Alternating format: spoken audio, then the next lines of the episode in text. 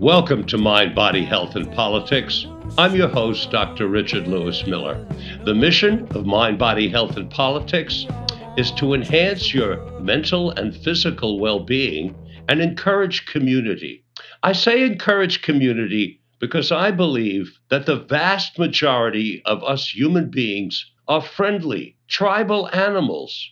And when we live together in small enough groups where we know everyone by name or at least by face, we are cooperative and collaborative. And yes, we do have a very small percentage of us who are predators, avaricious, greedy, and dangerous. It's our job, the vast majority of friendly collaborators, to be on guard and to make certain that we prevail with love and kindness and not let the predators prevail. We cannot let the Hitlers, the Mussolinis, the, the Vladimir Putins, or the Donald Trumps prevail in this world because they are dangerous to the vast majority of us. Today, we're going to have a great interview with Jerry Kantor, who's going to talk to us about his book. And here it is Sane Asylums. He's going to tell us about the success of homeopathy before what he says psychiatry lost its mind. But right before the interview, I want to make an editorial comment. The news is full of information about the passing of the Queen of England, sadly, and the new king, Charles III. And I have one message to Charles III Charles, make a royal plo- proclamation. Do away with all the nobility. Abdicate your throne. Let's get rid of this exclusionism once and for all. Let's get rid of this ridiculosity where kings somehow lead by divine right and they're not subject to the rules that the rest of the world are subject to. They only listen to the voice of God. That's an antiquated system that went out hundreds of years ago, and it's time for it to cease once and for all. How many people are there in this world that make fun of the downtrodden and poor and say, oh, they live on the dole? But what is the king and the nobility doing but living up on the dole, living off the backs of the people, off the taxes, when they themselves are so noble that they just get to live in castles and live some kind of life that should have gone out of existence a hundred years ago. So, Charles, do the right thing, abdicate, do away with the nobility, and let us all be together once and for all, a people integrated living on the planet. Thank you for listening, Charles. And now on to our interview. Jerry Kantor, welcome to Mind, Body, Health, and Politics. Thank you so much. A pleasure to be here. I think first it's important that you really elaborate for our public on what homeopathic treatment of the mentally challenged really is. How does it differ from psychiatry, which, in your words, has lost its mind? Yeah, it could not be uh, any more different. Um, we're not interested in suppressing symptoms. We're not interested in treating diagno- uh, diagnostic categories. Homeopaths treat uh, the underlying cause of uh, our, our whatever illness we have. It's very, very customized to the individual. Um, I call it spiritual forensics, quite frankly. Um, when we dig deeply into an individual's life and life history, we look for a key trauma. Uh, fam- my, my favorite question to ask when I do an interview is, "What is your hot button? What's what situation is likely to get you upset?" Um, and what, if I saw you really upset, what would I see specifically? It's a two-part question. Uh, do you get irritable? Do you get drunk? Do you write a poem? Do you with- withdraw? Uh, are, do you throw a tantrum? How we become uncomfortable has a lot to do with, with how we become sick. Um, so homeopathy is inherently psych, uh, psychological, um, psychiatric in the sense that we do prescribe remedies for these situations. Um, this is the law of similars, which has uh, lost its familiarity in this country uh, through, you know, deliberately through uh, obfuscation uh, and these uh, the campaigns against homeopathy. The law of similars is the law of nature that we can cure what a substance causes. If you know what a substance produces in a random bunch of people, this is homeopathic research called a proving.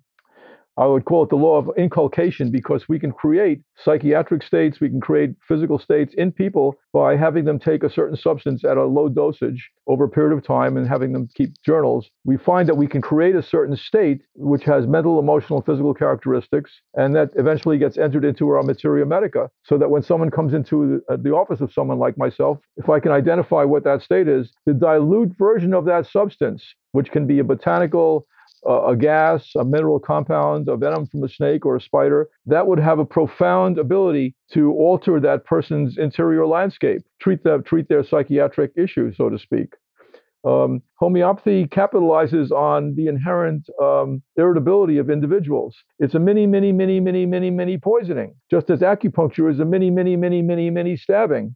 And uh, it's just gentle enough to provoke a response that actually wants to happen in the person. We're not meant to be stuck in depression. We're not meant to be stuck in anxiety. We're not meant to be stuck uh, in, in, in, fear. Um, but each of those categories that I just mentioned have specifics, have, have, have a whole dimension of, of possibilities in individuals. So the remedy that's correct. So you say, excuse me. Yeah. So you say you, you're not, you don't suppress the symptoms, you allow them. So let me give you an example. A patient comes to me he was found laying naked on a superhighway in a snowstorm in Ohio. And he was taken to a mental hospital. And then the mental hospital uh, uh brought me uh, uh, on board. And he said he was laying there wait, waiting for God to, to take him. And as I talked to him, I discovered that he had various characters in his life that he talked to on a regular basis. He had a Mother Teresa character, he had a rabbi character, he had a teacher character, he talked to rocks, he talked to trees, and he was treated as if he was crazy. How might you handle a fellow like that? Well, I've got lots of questions. First of all, uh, was he injured? Good. Why was he? Is this a true case? He was not injured. He was found laying in the highway before he was injured, and he was taken away by the police, who took him to a mental hospital. Yeah, and uh, what did he want? Was he complaining of anything? He was just he he no, he wasn't complaining. He wanted to talk to God. Uh, he, he didn't want to wear clothes. Uh, he wanted to he was talking to all these characters but he didn't make real good contact with the people around him. But but erratic some contact n- not no contact. Because when i met him he was able to have a somewhat of a conversation with me. Yeah. You know in my book i talk about a community in belgium called Geel where they have a um, what what they do is they simply create foster care, allow mentally unbalanced people, troubled people to live in foster care situations um, I have to have a clear sense of, of what uh, this person on, on, his or own subjective basis wants, what the problem is. He may simply need support. He may simply need to be allowed to, to uh, come and go as he likes. Um, there's nothing inherently ro- crazy about wanting to talk to God. We, we do it all the time when we pray. It's just maybe a matter of extremes if he's having if he's getting symptoms that pertain to this if his uh, if his if this issue, problem is uh, affecting his life in some way um, I might just find a way to support him and, and keep him going. I, as I, again, I don't have a sense of what the problem was. If he had endangered himself lying there in the snow, um, there there are still more questions that I would be wanting to ask. I would say, well, were, are you cold? Why did you? What what uh, prompted you to go and do this at this time? Um, I would find like to find out everything I could about this person. But the core question still is: Does he want my help? What what what uh, what's going on here? What is what is the problem? Um, because what what is what is crazy is really uh, never really agreed upon. I have seven categories of it in, in my book, and I, at the end of it, I have a what's called the compendium of madness perspectives to look at, at at madness from every cultural and spiritual and medical point of view. And uh, when you see that, you don't have knee-jerk reactions about uh, whether people are crazy or not anymore it's it's it's just simply not that that that uh, that clear. So individual by individual, I I'd like to know get to know this man and find out uh, what his issues are f- from his own standpoint. Well, what what I asked him to do uh, was to introduce me to these various people that he spoke to, and to introduce me to the people who could talk out of rocks and who could talk out of trees. and I asked uh, him to allow me to have conversations with them, and I got to know them uh, through him over time. And uh, as a result of that, I finally I said to him, you know, when Mother Teresa has visions, they consider her for a Nobel Prize, and you have visions, you're considered crazy. Maybe we ought to be thinking about your visions as a rare gift that you can make the most of rather than than than the least of. Is there anything frightening about the people that you talk to? And he said, No, except when they tell me to do things that other people don't want me to do. I said, Give me an example. He said, Well, lay naked in the superhighway. I was told to do that. I didn't do that on my own. Okay, so yeah, that is a problem. Um, that's a self-destructive act and uh, needs some excavation for sure. um, yeah. So he does have he does have demons. I would take his case as I normally would. Uh, keep him safe first of all. I, my question, one question would be what he would like help with. Apparently, you give me that part of that answer. He doesn't want to be told to do dangerous things. Um, but uh, right, yeah, uh, I'll just say something else uh, from a homeopathic standpoint. Um, homeopaths are all animists. The idea of animism is that everything is alive, everything has a voice. Um, that's not just being literary. Uh, if I if I investigate what a particular rock or or a mineral uh, how, how it can help somebody in the proving. In other words, when people, healthy people, ingest that substance for a period of time, what actually comes through is the consciousness of that of that of that substance. And it doesn't matter too much to homeopaths whether that substance derives from a plant. We think some of us do think and know that plants have a voice, or or, or an animal, or, or, a spider, or something. We actually can enter into the consciousness of that that creature or that organism.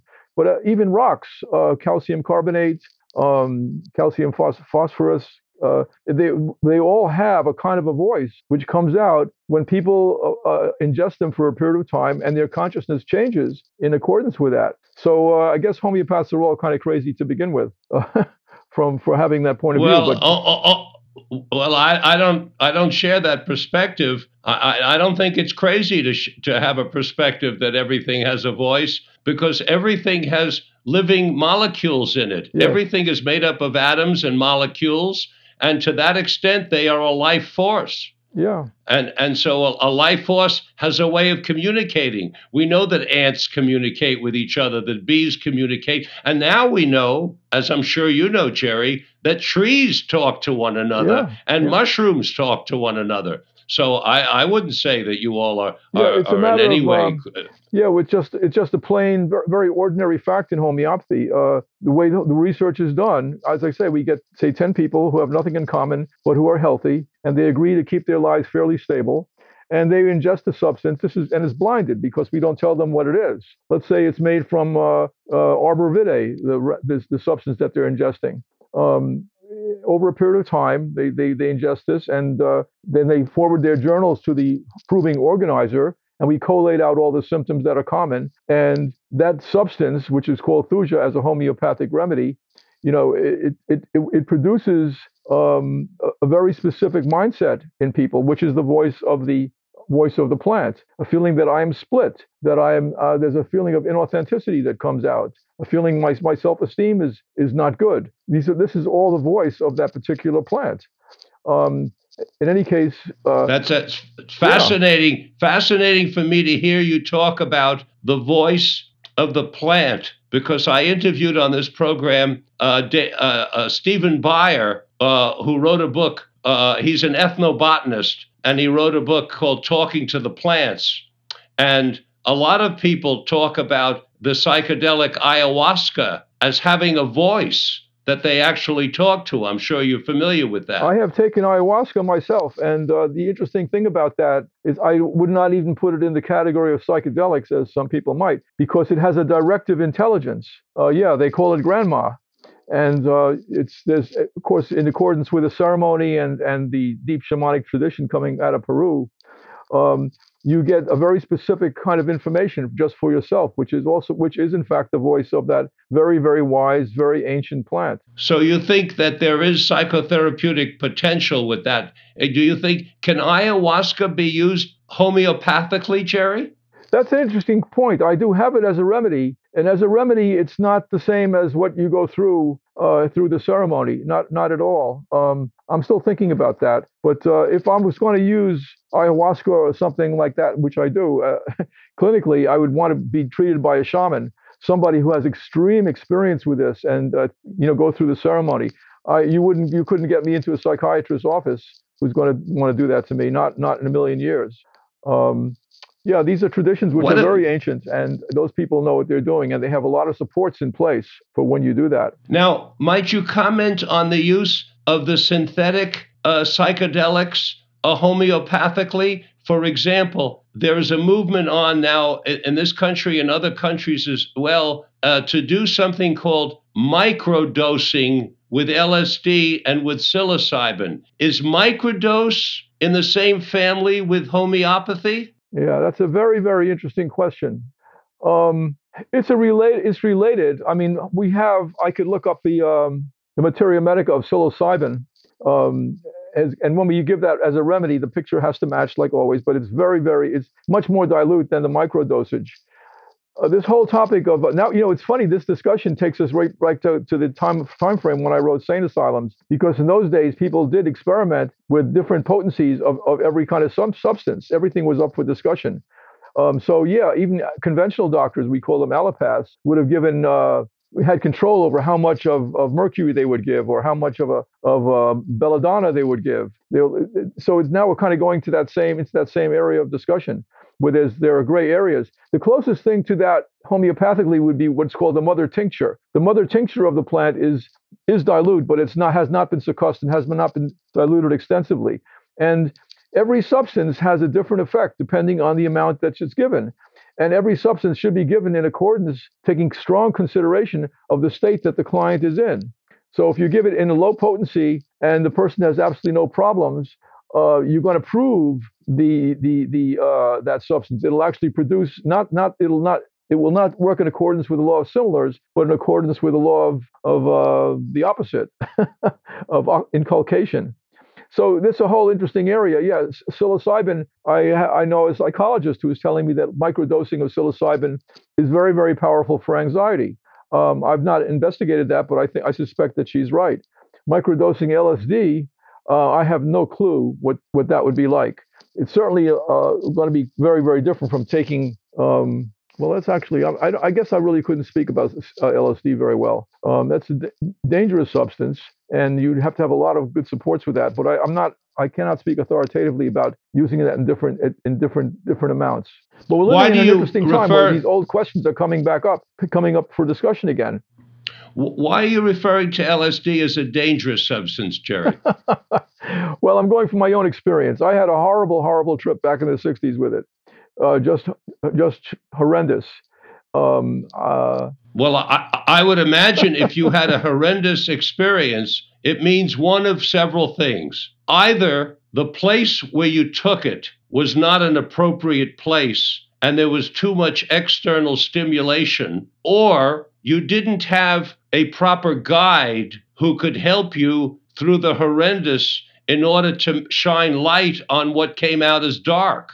You might have been alone or just with friends, or maybe you took it what's called recreationally, which can be dangerous. Uh, pretty much all of that is true. I got way too much stimulus. I was not with an appropriate person. But once it got out of hand, there was absolutely nothing that could be done to to uh, to to normalize me. But I mean, my experience Yes. is my experience, and other people had have had wonderful experiences with it.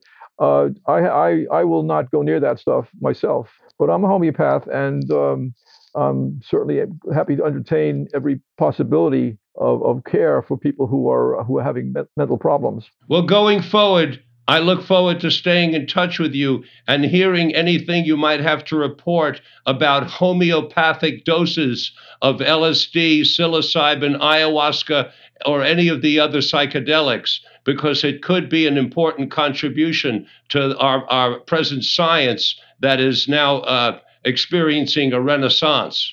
Well, I'll tell you this though, Richard. Um, the materia medica we have, the remedies that we work with already, they're, they're tremendously powerful medicines. And uh, uh, in my practice, I've had very little need to go into areas like that. We have a few remedies, like uh, um, oh, let's see. Um, well, we have quite a quite a few remedies that are pow- very powerful psychiatrically, but we go by the matching game. When when so- we pay very very close attention to what appears in our office, what how the person in our chair across from us is reporting the issues of their life and what symptoms they have. So it's a very, very rich territory because uh, the symptoms that we that we produce, there is a incredibly powerful mind-body connection. You know, they are clues as to what's going on in the psyche of that person. So I I I routinely treat psychiatric conditions using just the existing remedies that we have on hand. They're very quite quite powerful. I don't have seen any. I'm, I do not see any any area in which I'm going to be going into prescribing uh, psychedelics. You know, not not anytime soon. Let me ask you about another case of mine. Um, a 34 year old uh, woman. Uh, suffering from obsessive compulsive disorder uh, with a lot of anxiety, uh, who recently moved to uh, to North Carolina uh, Chapel Hill. Um, she, when gets anxious and upset, uh, will do something that might look to the public like throwing a tantrum, start screaming and yelling in public.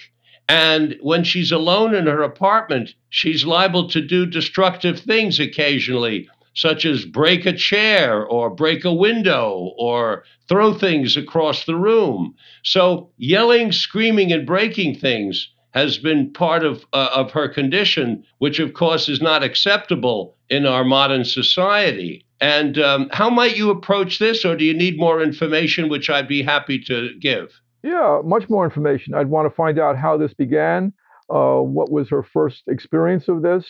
Uh, then I, uh, once we, we, I get into the case, I might be asking some very peculiar questions that seem to have nothing to do with it. For example, there's one remedy that could describe her, where the person also is very powerfully affected by music. Um, uh, that be that would be one possibility. But I want to know. I really have to find out what is the trigger for this. Is it a fear? Is it rage?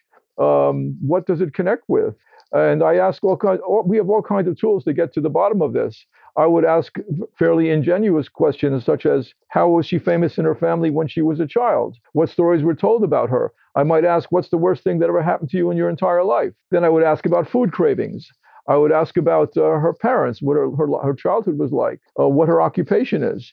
Uh, you come at the question from many, many angles. It's, we never prescribe on the basis of, of one, one or two symptoms. There are hundreds and hundreds of remedies that involve rage, really are. So which one do I pick? I have to understand to my satisfaction uh, what her life is like at, at an existential level. Um, and what what the feeling that her energy is that that it gives out. Some people are are mineral types of people. In other words, they are drawn to analytic thinking. They tend to be scientists or engineers.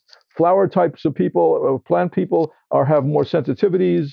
Um, animal types of people who might need a snake remedy or an insect remedy, they have uh, the relation. Their, their relations with people are very very charged. So there's many ways of getting into the case, and it takes the initial session takes an hour and a half before I can confidently come up with something. But just because somebody yells and screams and breaks things, that's just the very, very tip of the iceberg. I have to find out much, much more about what this is about, what this is expressing in that person. And also the physical symptoms. If this person is prone to constipation as opposed to diarrhea, or if they have skin conditions, or if they have asthma, if they have uh, what, what peculiar symptoms that they have, very individual unique symptoms that they have, those could be tremendous clues to what's going on for me. And suppose the person says, as this person said to me, I'm afraid that if I drive to your office, I'm going to get stuck in my car at, before I even drive to your office, and I could be stuck in the car for three hours. Doctor, do you have any suggestion that you might make as to how I can get unstuck? Because this thing, OCD, it gets me stuck in the car for, th- I could be three hours just trying to drive to your place. Okay, so that would fit. That, there's a rubric that would suggest, describe that situation. I have to translate that symptom into what's called a rubric. So she may feel like this core feeling of being trapped is a tremendous a problem for her, or she may feel that she's being suffocated. Um, this idea of being trapped can cause a tremendous amount of anxiety and suggests a whole set of, of remedies. But again, I have to keep going closer and closer, narrowing, narrow, you know, narrow the narrow the uh, the choice, the, the remedy tree, until I get it, to exactly what fits her uh, on on every level. But yeah, you're getting I'm closer surprised to it. She tells you she's stuck in, she cannot stand being stuck in a car. And also, I would ask more questions. Is it matter that she's, um, is it the fact, is she, is she claustrophobic or is she in a rush to get someplace and, and feels like she can't move forward? Those are subtle differences, but they matter to me. She, she's stuck in the car and she puts the key in and tries to turn it, but then pulls it out to see if she put it in properly then puts it in again. And she could do that like 150 times without turning the engine on, just checking to see if the key went in perfectly. Ah, okay. That's a good symptom. That's a better symptom. I can't take her case, uh, Richard, but I'm telling you that that's a, that's a that's a um, definitely a nuance there that would matter a lot to me. That kind of perfectionism and Well- that monomania that she's doing it over and over and over again. So her mind is, you know, really narrow on this point. Yeah, that matters a lot. I'm a pragmatist, so what I did was I got in the car with her. I had her put the key in and turn on the engine and do it over and over again perfectly. And then I let her do it by herself with me standing outside the car. And then I had her do it with me in my office and her at her place. And that worked. But of course, it got transferred to other behavior Exactly, immediately. exactly. We just we Yeah. just we just managed to get over that Yeah, yeah. particular piece. I'm surprised to hear you say that your initial session is an hour and a half. I thought you were going to say your initial session is about six hours or four to six hours because you do a very comprehensive amount of, uh, of early intake information. I can tell that. Well, I have what I consider an algorithm. Uh, I've done this a long, long time, and I can I can get a lot just from looking at someone's face, how what their gestures, how they park their car when they come here, how they walk. There's a there's a tremendous amount of information that um, homeopathy is politically is not very politically correct. We we we we get information from absolutely everything. And then we, we, I guess we say we're in a position of making a judgment, but it's not about whether the person's worthwhile or not or anything like that. We just have to eventually come up with a remedy that matches their situation. And we have to take account of every peculiarity that's going on with them. And, and uh, in other contexts, that's looked at as profiling, but that's not what the point of this is. I just need to get to know somebody in a very, very specific kind of way. And sometimes, often, the, the, the well, the, the most peculiar, strangest, most unique symptoms that they bring out uh, that seem un- completely unrelated to why they think they're in my office can be enormous clues as to uh, what what's going on with them. And it's often what people don't want to tell you. It's often what people are ashamed of trying not to tell you that that you know is the richest vein of information. So we are detectives. Um, it's very very interesting, gratifying kind of detective work. Um, but if you get when you become experienced at doing this and you develop a, a, an effective algorithm, you can you can hold go, go in get in there pretty good. An hour and a half is a magical amount of time for me to to get what I need to find out. I generally I can generally attest. I, I find you to be uh, humbly self effacing in saying that you gain uh, this information from all sorts of things because I would say we are constantly communicating in all kinds of ways, exactly as how you describe. I'm communicating with my face, my eyes, my nose, my fingers, my hands, my body, as well as my tone of voice and my words. And what you're saying is you have practiced over the years interpreting, understanding, and receiving those communications rather than simply relying on the words. And I tip my hat to you for doing that. That's just what homeopaths do. I mean, if I met you socially, um, I wouldn't be doing any of those things. Um, it's in my office when I do this, I do these work, this work that I, I assume kind of a different persona, and I could be seeing seeing a serial killer or or a, a child molester or or whatever, and I would be doing exactly the same thing. That person has put themselves in my hands, and my job is to find out why they're there um, and what has what has formed shaped them throughout their life, going way, way back, and not in, into just uh, their childhood, but perhaps through a family legacy. So homeopathy is amazing in that way that we uh, we if someone brings me a small child, I will automatically take the case of their parents and or sometimes of the grandparents to find out what the strain is, what that's that's going through generations there that I need to work on. In the late 19th century, there was a form of treatment for people who were profoundly challenged that was called moral treatment. Yeah. And you write about moral treatment in your book. Please explain to us what moral treatment is. Well, you're actually referring to what's called um, um, well, moral treatment. There's moral treat moral treatment, which is the standpoint of of, of, of, of mental hygiene, which is what, the nurses practiced, trying to get you to think straight. But uh, moral care was the philosophy that let's be nice to these people. I mean, treating them like beasts, beating them up, uh, in, uh, torturing them with water water th- tortures.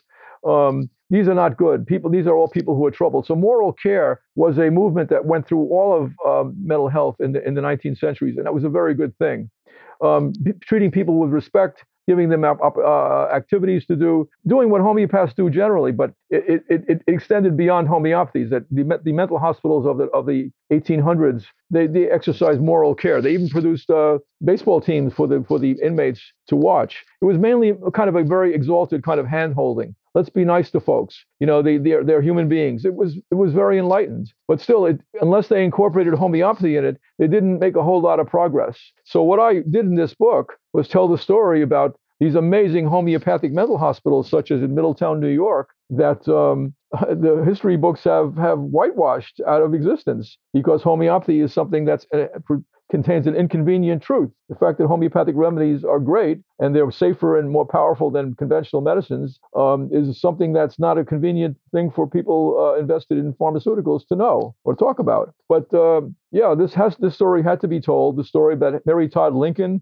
um, who was cured by homeopathy, and no one's told that story. Uh, you know, for her incurable madness, supposedly. Um, the fact that these asylums, which were self-sustaining farms and uh, just wonderful places, uh, you know, they had 47 buildings sometimes and held two or th- 3,000 patients, which is way too many, by the way, to do this kind of work. So they kind of dem- their demise can be attributed to the fact that uh, they were too successful. But they were there, and and when people fight homeopathy, they they do it on ideological grounds and scientific grounds, neither of which hold water, frankly. But for God's sakes, don't attack the history. This is fact. You know, all I did was uncover uh, this amazing trove of information about these uh, unbelievable places uh, that have been, you know, mischaracterized and and censored. The history of them, and I thought that was an important Jerry, thing to do. It, it's a very important thing you did, and that's why I have you on this program.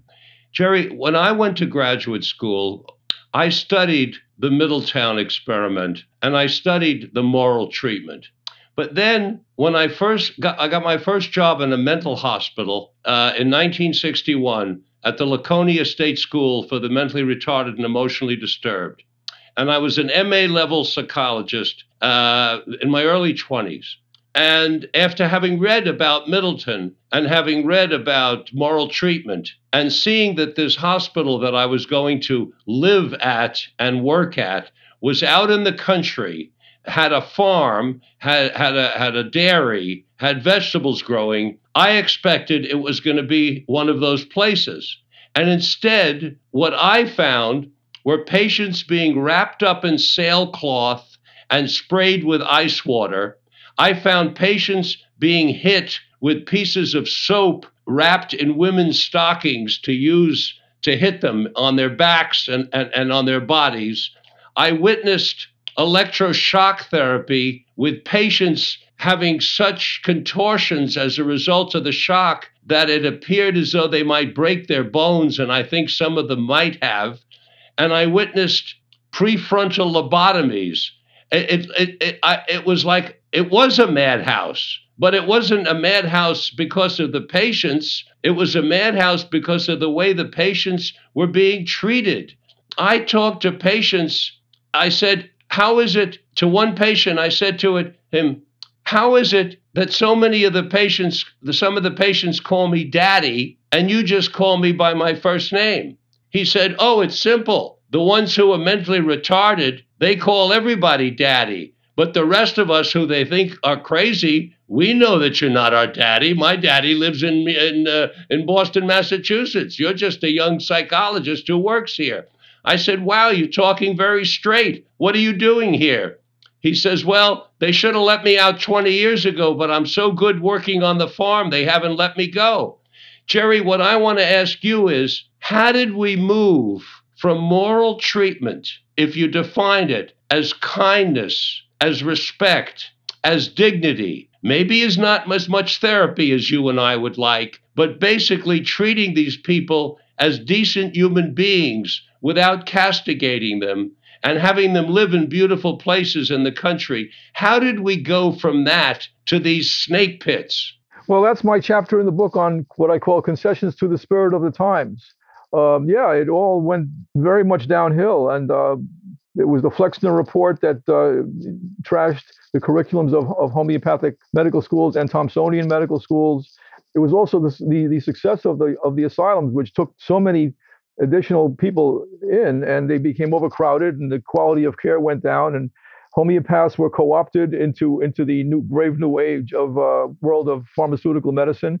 And then pretty much yeah by the time you you got there uh, bit by bit year by year you had the same kind of abuses that were held that were in the 16th and 17th centuries. Yeah it was it's terrible. But there, the point is that the time that i was writing about here there was a heyday when it was actually pretty darn nice and all the stuff that i'm talking about happened. But yes it devolved. It, it's a horrible story uh, where I grew up in uh, Queens, New York, there was a, a, a huge, notorious um, mental mental hospital called Creedmoor, and the abuses there were horrible. In, in, you know that I, we all knew about it in my neighborhood. This is not the way homeopathy was practiced, um, but the pressures to uh, replace homeopathy with pharmaceutical medicine and you know was just enormous and to some extent the homeopaths finally themselves caved in and uh, many places that had horrible abuses were remained homeopathic in name and nothing else um, so that's that's also the story i tell here i call it the concessions to the spirit of the times things definitely happened that contributed to what you're talking about um, and it's it's that history has to be honestly explained and not not dishonestly is as a as a failure of homeopathy. That was not the case. Complicated history, but Jerry, it happened. Jerry, I had an author on this program named Robert Whitaker who wrote a book called Anatomy of an Epidemic. I know him well, And Richard. in I know him well. He he's a I read all his books, and he's a big contributor. He's a big source in this book. Um, he's a great guy. Yeah, I read those books, and uh, he's actually written a blurb here for, for me. So we are very much on the same page. He documents all those abuses using the uh, the exact data from the psychiatric and pharmaceutical industry, um, which is very, very impressive and completely damning.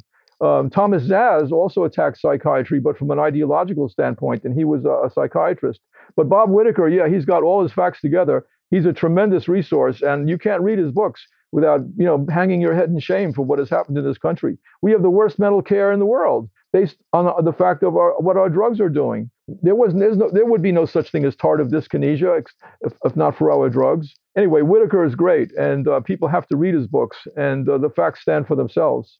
And by the way, uh, Jerry Kantor just referenced Thomas Szasz, and I would recommend you read his book, The Myth of Mental Illness, if you're interested in this topic. That would be a good place to start. Wouldn't you agree, Jerry? I would, yeah. So, do you agree with Whitaker that the big pharma bringing us these SSRIs, selective serotonin reuptake inhibitors, would you agree with him that they're doing in many cases much more harm than good? Absolutely, absolutely. A big challenge to a homeopath like myself, if I have to treat depression, uh, as I have to detoxify people from these very substances. So we will make homeopathic remedies from those pharmaceuticals and uh, enable the, the, the, patient to uh, de- detox from them. And then they respond much more effectively to our homeopathics.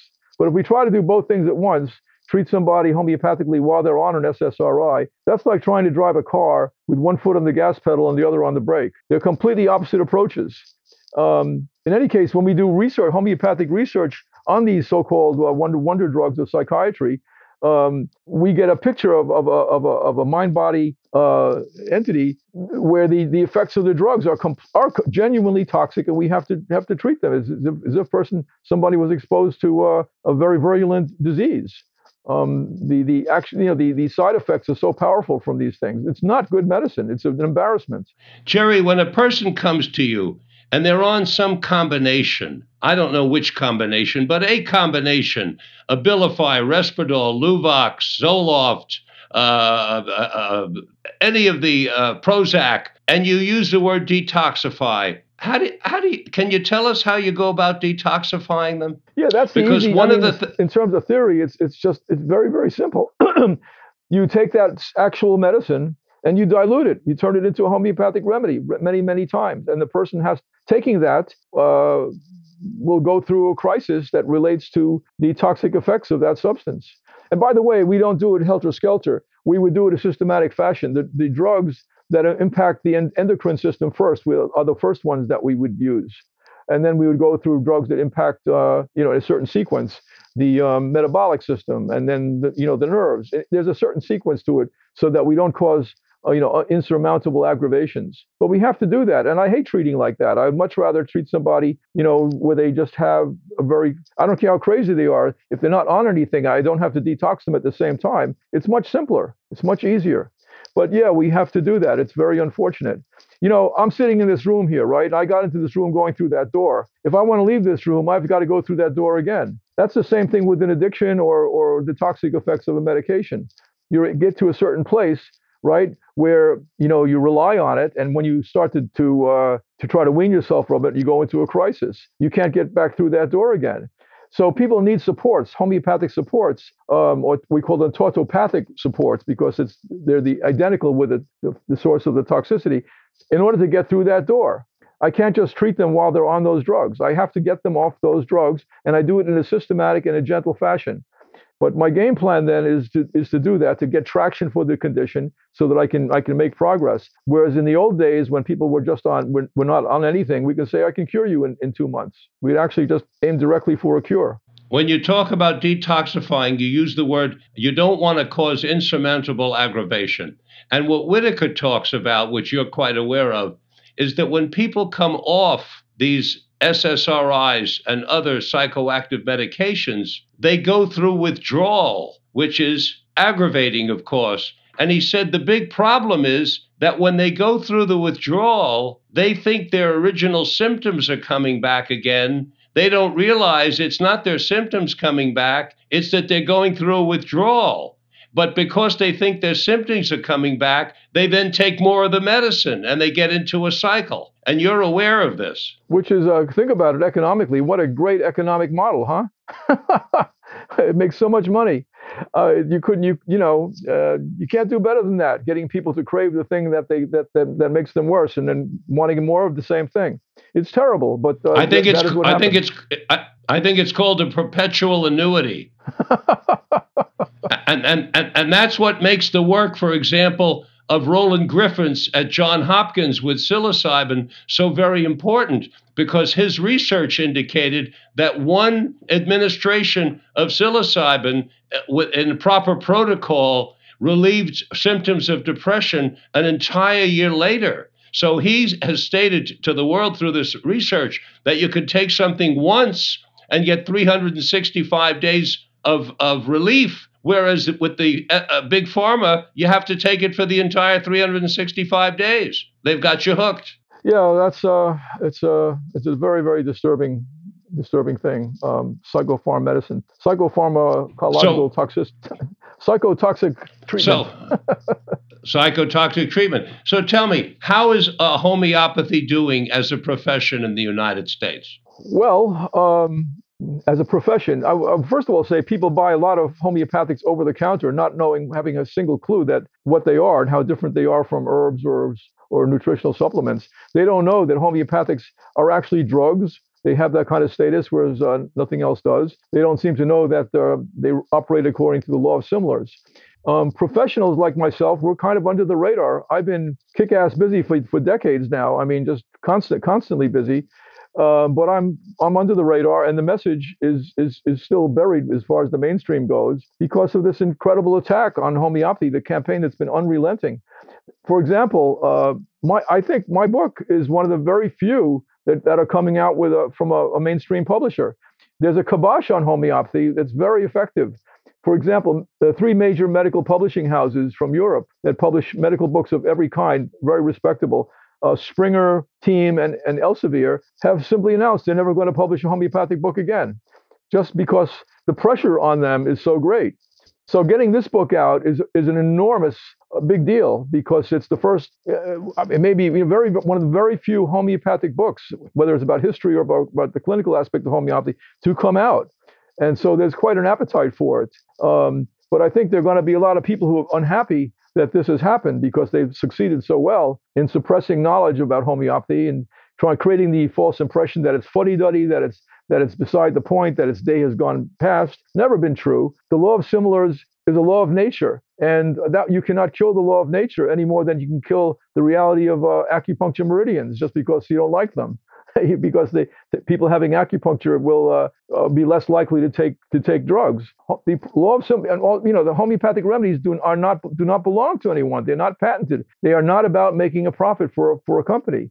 They are also part of nature. They're just dilute versions of everything that appears in our universe. But home, I, I, I have no problem making a living. Um, personally, and a number of my colleagues who who who've gone gotten over the hump and who are who've gotten uh, gained experience, they're doing very very well. Um, but we have bigger fish to fry. I would like the consciousness of homeopathy to become to permeate as it once did in the time of Abraham Lincoln, get people to know about it and, and to realize that this is a far better kind of medicine, far healthier kind of medicine than uh, what we're being offered by the insurance companies and by the pharmaceutical industry.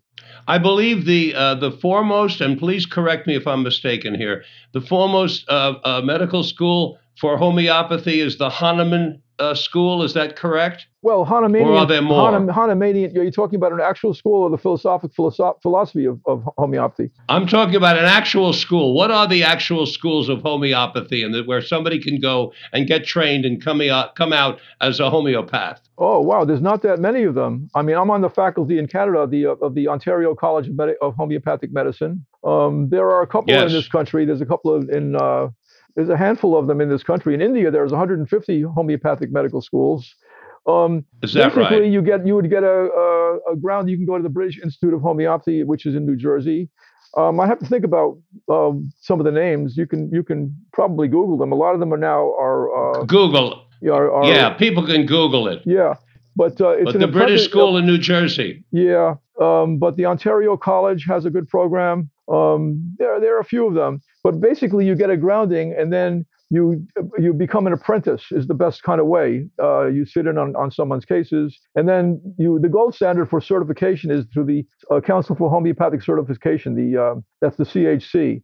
The silver standard would be um, the North American Sta- uh, Society of Home- Homeopathy, which does not uh, offer any need require an exam, but the standards are still pretty high. But the, the CHC standard will require you to get some kind of a grounding somewhere and uh, take many many cases and uh, submit them and take an examination. And there's a number of ways of doing that, but I think now the the, the uh, standard is that you do have to go to to a, a formal formal program of that.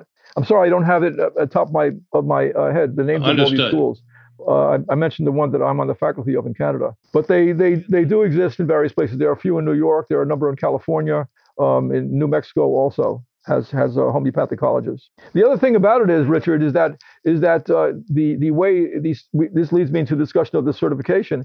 It's a very fragmented profession. It, it doesn't have like it's not unified the way even Chinese medicine is in this country. So you have chiropractors who have their own homeopathic association. You have uh, physicians. The American Institute of Homeopathy um, has its has its own uh, certification program for for physicians, uh, chiropractors, uh, naturopaths, you know, there are subspecialties within these existing professions. So it's a little bit complicated. I, I practice under my acupuncture license, uh, though there's no formal uh, affiliation between acupuncture and, and homeopathy, even though they're both profoundly holistic and they share a, lot, share a lot in common. But homeopathy does not offer a license that, such as that acupuncture does at this point.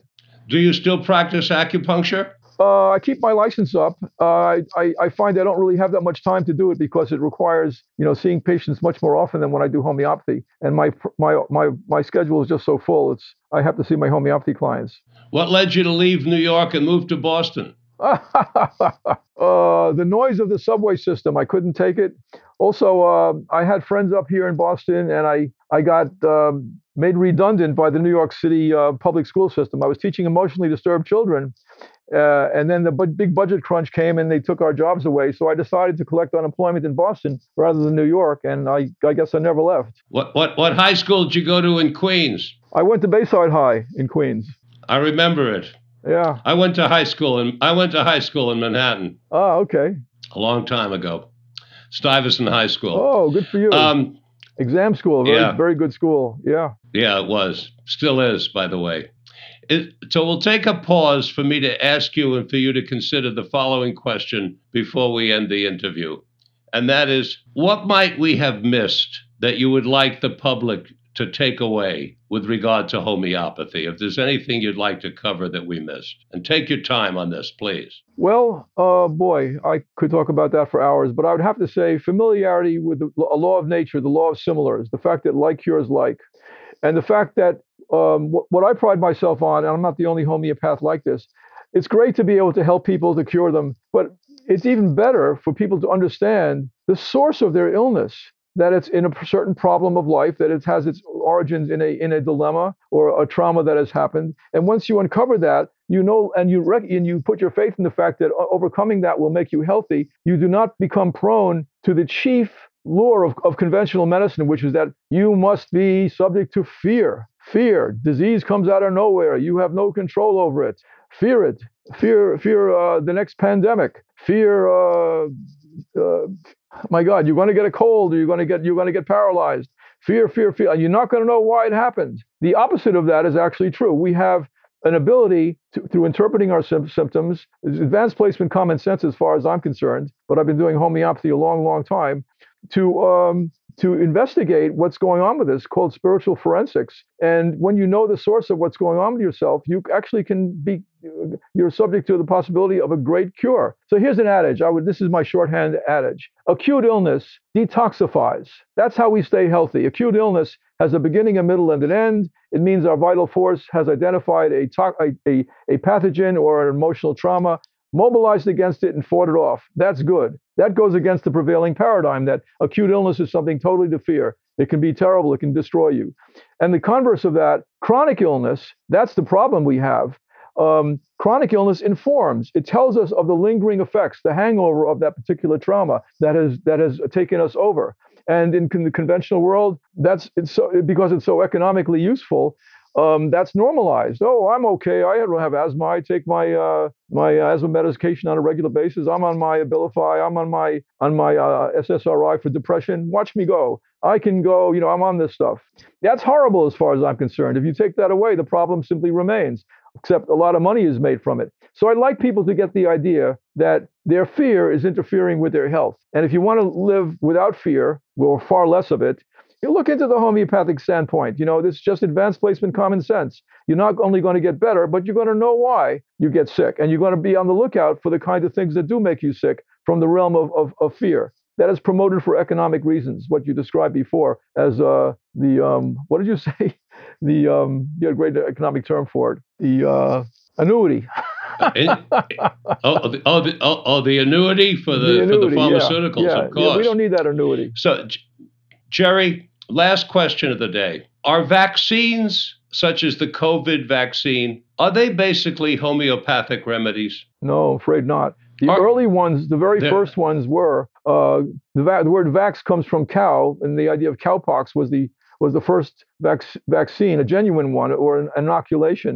And the, you, you, it was purely homeop- homeopathic because you got like this pro- proxy disease, cowpox, which was similar enough to smallpox that you could go through that and then be protected from getting cowpox. It was very, it was, uh, it was very clear, and it was, it worked. The modern vaccines, of course, this, these COVID vaccines are not vaccines at all. They're something completely different. But I mean, the, uh, but the other vaccines that are traditional, they contain adjuvants, they contain aluminum and, and mercury and antibiotics. And there's a really limit to how much a child can take. I don't know why that's why that capacity is not looked at, why that's ignored. It's terrifying to me. No, the, because I, I thought the early va- that's what I thought. I thought I'd remembered reading that homeopaths invented the, uh, uh, uh, invented the vaccine because you were given a little bit of the something which the body then yeah. created antigens against, and therefore you got protected. Right. And uh, there is a public health version of homeopathy. But the big difference between vaccines and homeopathy, the two very major differences. One, you get a lot more of the substance in the vaccine. And it's uh, the other is that it's one size fits all. You don't look into the the, the individuality of the person. Um, as I, as I said many, ah. many times, I will give like to cure like, counting on this paradoxical effect Um, but it, I can count on it because I've done my job. I've, I've identified the substance so perfectly that it's like a key going into a keyhole. It has to fit absolutely exactly. You know, a key is a wonderful thing. This tiny, tiny little thing. I liken it to a homeopathic remedy. It'll get you into the uh, giant mansion. You say, "Oh my God, this is a great thing. This key, this is fantastic. I'm going to use it in all the mansions down the street." Well, it won't work. If you want something that works in all the mansions down the street and you want to get into them, you need something crude like a battering ram. And then a lot of collateral damage comes with that. The little tiny key is what you want. That's the homeopathic remedy. And our vital force is like a keyhole. It welcomes the key, it, is, it desires it, and the remedy is like a permission slip. It allows the vital force to deal with something that it has thought it could never deal with. Um, like this little key getting you into a mansion. It, it releases a reaction in you that actually wants very, very badly to happen if you allow it to, if you re engage with the trauma that the remedy represents. And sometimes, if the key fits in the ignition just right and you turn it on, the car starts and you get to go along your path of life. Uh, you're being called right now, so I think it's a great place to end the interview. Everybody, this is Jerry Kantor's book. You'll want to take a good look at it, if not, read it carefully. And I thank you, Jerry Kantor, for being with us today on Mind, Body, Health, and Politics. And thank you all for listening to today's broadcast. Please listen in again next week when we're going to have another exciting and educational interview. Until then, this is Dr. Richard Lewis Miller reminding you that good health is worth fighting for and it's essential for life, liberty, and the pursuit of happiness. Thank you so much, Richard. What a pleasure being here on your show.